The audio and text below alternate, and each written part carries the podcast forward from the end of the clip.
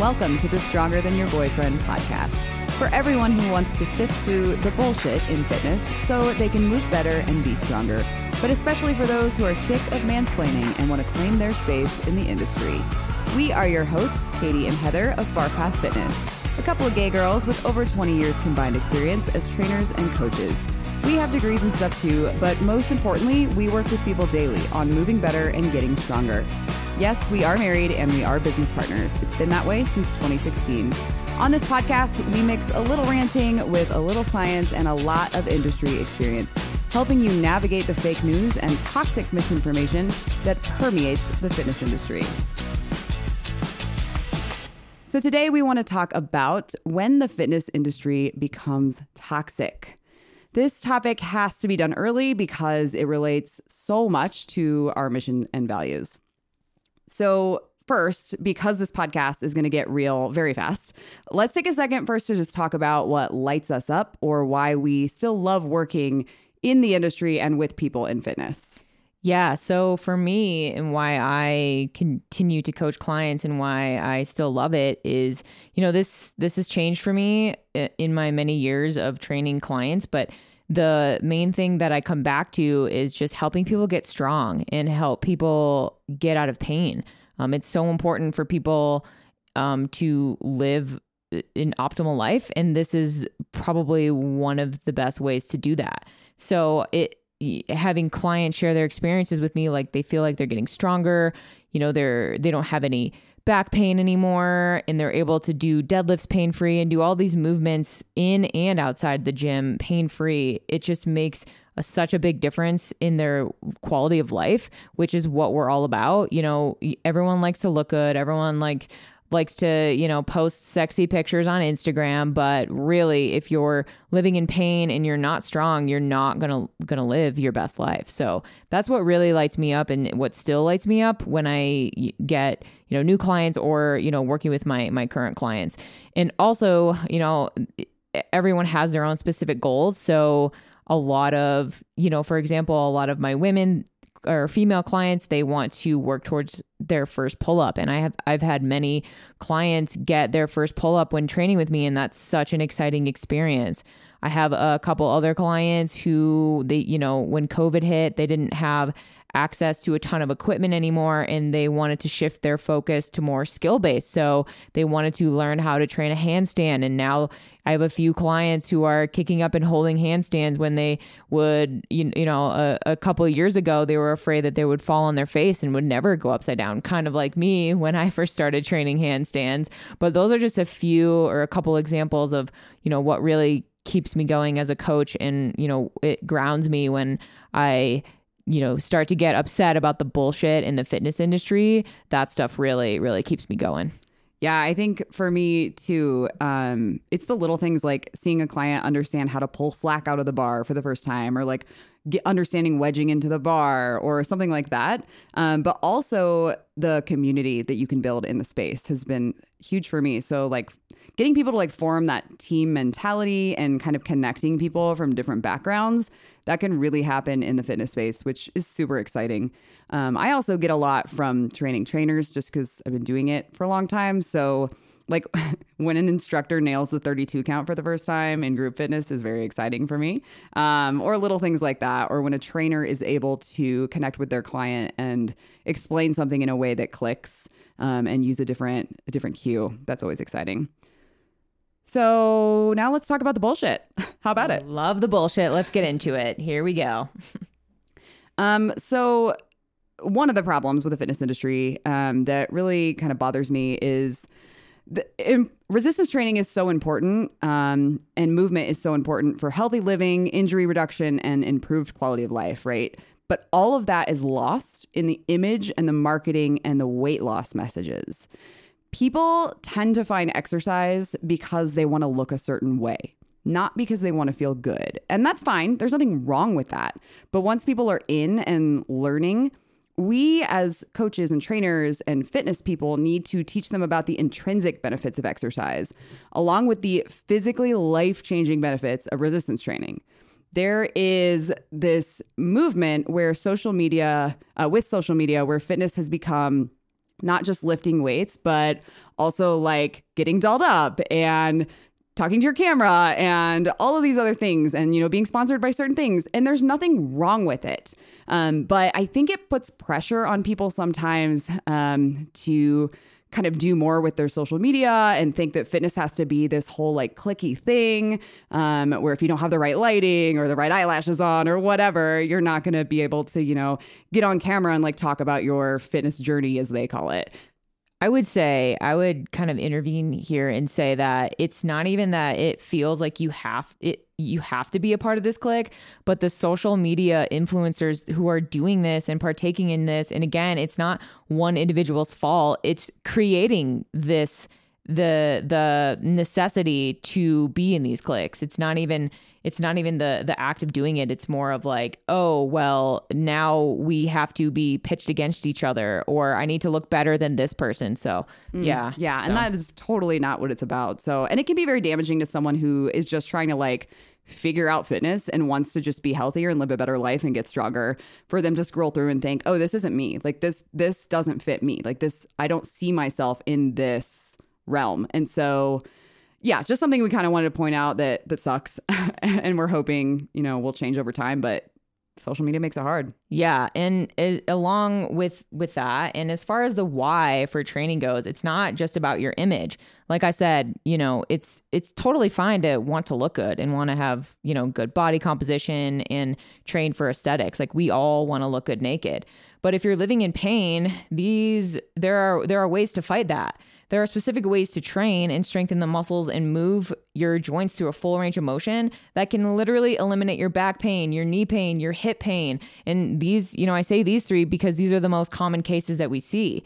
And not every case, of course, can be completely healed by, you know, strength training properly. You know, you might need some outside intervention from maybe a specialist, you know, a physical therapist, or, you know, in some cases, you might need surgery. But if you have exhausted every other option through good programming with a good coach, then you can really, uh, you know, add that benefit to your life and to your training. Um, but you know, like I said, most people can feel massive decrease in pain, um, if not complete elimination. I've seen it with my clients, my in-person clients, and my online clients. So, yeah, some people don't realize that as you age, your metabolism slows down, and the only way to fight that is with resistance training. Um, this will, you know, your your muscle is expensive tissue and it requires calories to keep to keep that muscle on you. So you need to eat, you need to resistance train, you need to sleep and manage your stress. Like those are the four pillars of basic health. So, yeah. Yeah, I just to like piggyback off that, I was just in Portland for a conference recently and I had this awesome Uber driver. Um, he was great. Uh, we had a great conversation about a ton of stuff. But one of the things, every time I talk to people, it seems like we end up talking about fitness at some point. Um, and one of the things he told me was he felt like earlier in life he could just like change his diet a little bit or move a little bit more if he felt like he was gaining weight or his body composition was changing. And then he was like, after 40, that no longer seems to happen. and so I asked him about resistance training. And that wasn't something that he thought of when he thought of exercise, right? He thought of cardio, he thought of dieting, he thought of, he didn't think of weights, resistance training, things like that. People don't realize that fighting aging and increasing your metabolism and increasing your bone density and gaining muscle mass is the way to go when it, when you want to kind of reverse that aging and like, improve your metabolism and be healthy for life. So, I mean, all the cardio and dieting in the world will only slow your metabolism down. So, it, it doesn't really solve the problem in the long run. Not that it's bad for you, there's always benefits to cardiovascular health, but it's not usually what we want to do for the goal we're going after when trying to change our body composition. Yeah. And I want to go back to, you know, the fitness industry, you know, being creating this toxic nature around that and we are seeing a lot of change within it, as in, you know, more women are lifting weights and they understand that. It's just the image and bullshit of social media that kind of uh, bastardizes, for lack of a better word, the importance of what we're talking about here. So uh, I really think that right now, and we've been talking about this with some some colleagues and just you know amongst ourselves, the fitness industry is going through a really weird time right now. Um, you know, it, it might be because of COVID and the lockdowns, but a lot of our friends and colleagues who are good coaches and good trainers are having trouble finding clients.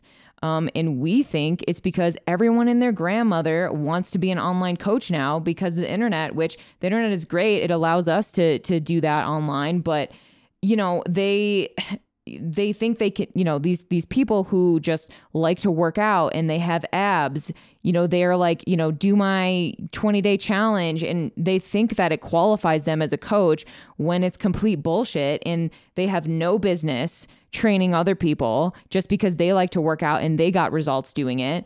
And they don't know they have no experience coaching others. Like that is the name of the game when it comes to you know being a good coach being a good trainer um, and in having a good coach or a good trainer is the experience. So if you're following people who just show their abs on Instagram, like, ooh, they lift up their shirt and they're like abs, and they say, I don't know, rest day or something cheeky on Instagram just for their followers, like, I would just take all of that with a grain of salt and be very wary about whose programs you're following, who you hire as a coach, because it's it's it's easy to get lost in in the bullshit when it when it's surrounding that. I think we also don't want to like discourage people who want to be trainers, right? Like if if you had a transformation and you're really proud of yourself and you're like, "Wow, this feels great.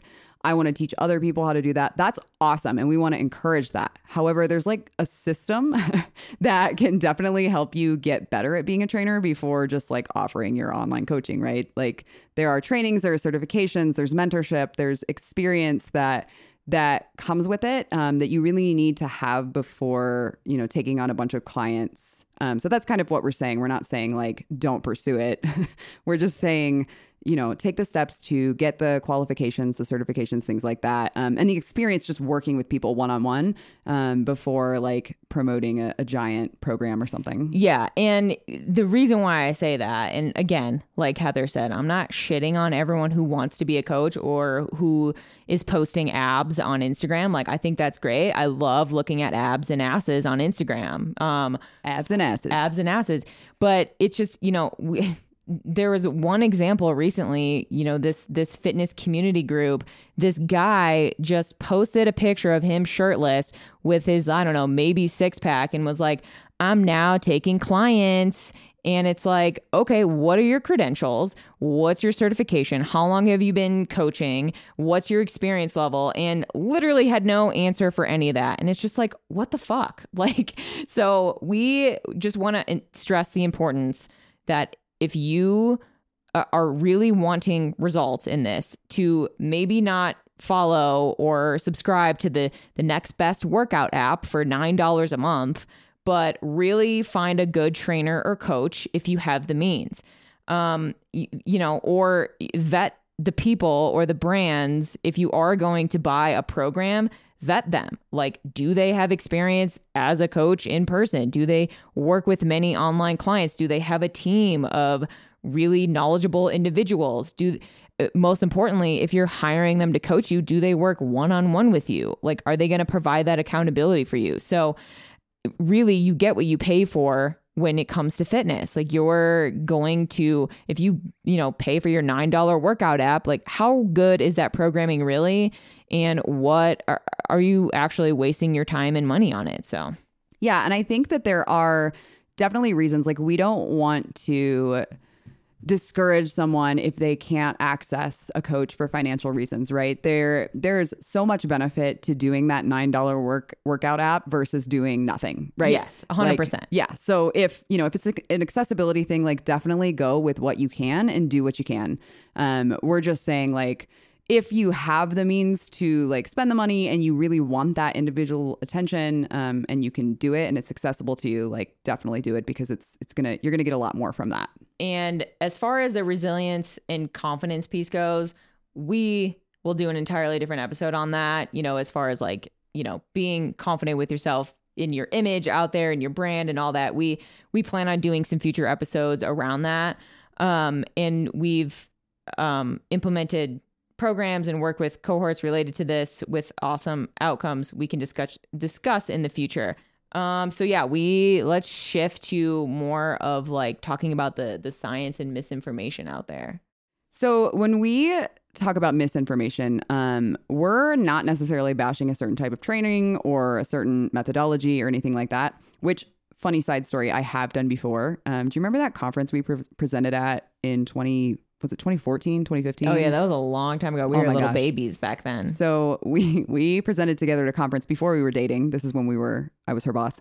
Um, we presented together at a conference and I was discussing like fitness myths and I remember talking about um, how some marketing would be like, "Oh yeah, you can get long lean muscles," you know, and basically trying to make women feel like they won't get bulky if they train this way and if they do this, you know, they'll get this. And basically I I put a brand in there and just threw it under the bus. I just said the name of it right there. I was like, this brand. I think I even had a picture of it, of their marketing. And I was like, this is terrible. And like going on and on. And then I stopped and I thought, and I said out loud, man, I hope they're not sponsoring this. The woman in the front row like unzipped her Wasn't like, jacket an ambassador and was, yeah, like an ambassador for said program that I threw under the bus. So that's not what I'm trying to do. Yeah, we're Um, not trying to brash in or sorry, bash individual brands here. We're just trying to help educate you on finding the best ones out there in the in good coaches out there because there are a lot of them and there are a lot of small businesses like us and you know the the small businesses that are coaches themselves or they run a little coaching business and they're great and they're just not well known but you know just we're trying to help people educate themselves in finding that good coach. And you know make sure you do your due diligence just like you know when uh a coach you know assesses you as a new client make sure you kind of assess them like what are their methods? How are they going to keep you accountable? Um, and all that stuff because you want to make sure that you're you know you're getting the most you know maximum out of it for your for your dollar so. So, just another note too on um, science and um, scientific studies. So, we want to express that we appreciate and use science and the findings from science as a background um, for everything we're doing and, and guidance based on things that have been been found.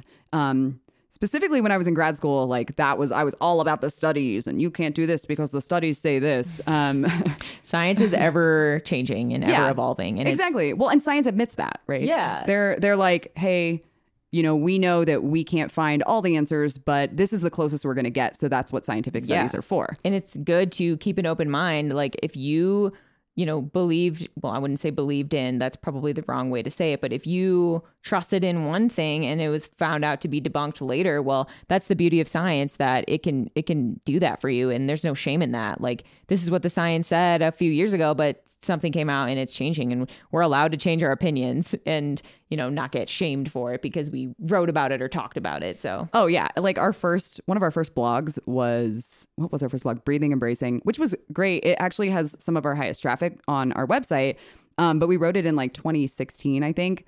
And I remember going back, I don't know, a couple of years ago and being like, "Whoa, I need to change some of this. I need to update a few things." Yeah. Um, and I'm sure that we have a lot of blogs out there like that. So you know, that just because you're a trainer and um, don't be afraid to say something because like you believe in it. You know, like things are going to change, and just admit that things have changed, and then it's fine. Yeah. You still put yourself out there. Yeah. Um, but where were we kind of going with this was with scientific studies. Um, once you start working with people for a while, you start to realize like we are not are the people we train have traditionally not reflected the people that have been in studies, um, especially when we work with women, um, or yeah you know, i was gonna say mostly women yeah, yeah, and I mean, I think that is changing. I think there's more, more and more studies on women, which is great. Um, but things are also not happening in a lab in a controlled environment when you're training someone, right? So you have to keep that in mind. So even if the studies say this, um, you really do have to lean on some of your actual experience as well when you're working with people, um, and take that scientific stuff into account, um, but also realize that